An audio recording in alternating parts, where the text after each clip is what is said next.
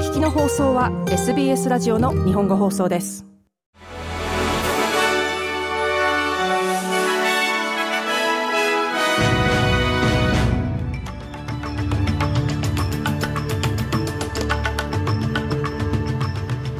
12月11日月曜日 SBS 日本語放送ニュースフラッシュをシドニーから大場恵美がお届けします。連邦政府が11日月曜日移民制度改革の一環として留学生ビザに一連の変更を導入することを明らかにしました発表によると学生ビザ及び卒業生ビザは来年初頭より英語のリクワイアメントつまり英語テストでより高い点数を求められることになります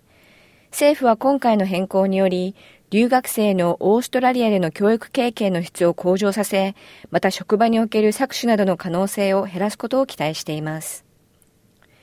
気象局はサイクロンジャスパーが今後24時間以内に上陸すると予想されていることから、クイーンズランド州にサイクロン警報を発令しました。気象局は現在このサイクロンをカテゴリー1に格下げしていますが、カテゴリー2まで強まる見込みであることから、今後1時間ごとに3回の警報を発表する模様です。クイーンズランド州のスティーブン・マイルズ副首相は、住民に対して備えを万全にするよう呼びかけています。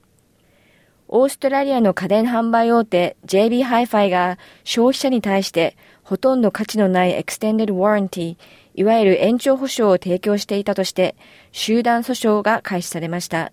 弁護団 Maurice Blackburn Lawyers によると、オーストラリア消費者法のもと、顧客はすでに無料でこれらの権利を持っているため、保証にはほとんど、あるいは全く価値がなかったとのことです。弁護団によると保証を求めている人は2011年1月1日から2023年12月8日の間に JB ハイファイの延長保証を購入した数十万人に上るといい、このケースは他の小売業者にも影響を与える可能性があるとして注目されています。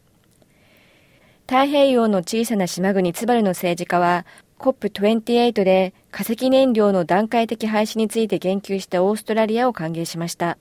オーストラリアン・ファイナンシャル・レビューによると COP28 で開催された非公式の主要閣僚会議でオーストラリアのクリス・ボーエン気候変動相はオーストラリアは化石燃料の使用停止に向けて行為をより強めるべきだとの意見を述べました。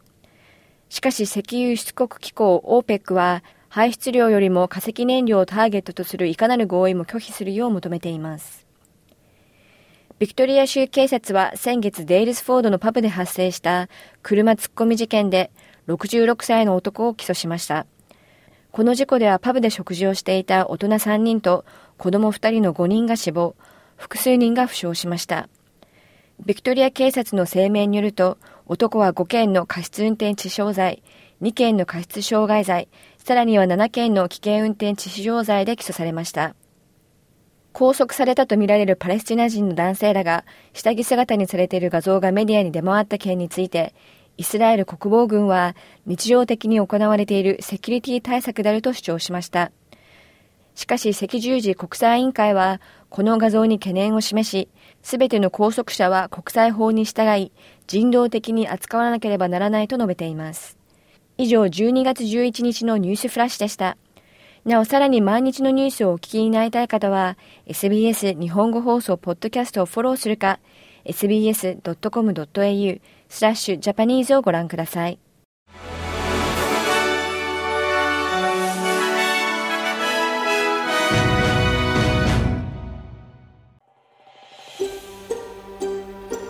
もっとストーリーをお聞きになりたい方は iTunes や Google ポッドキャスト Spotify などでお楽しみいただけます。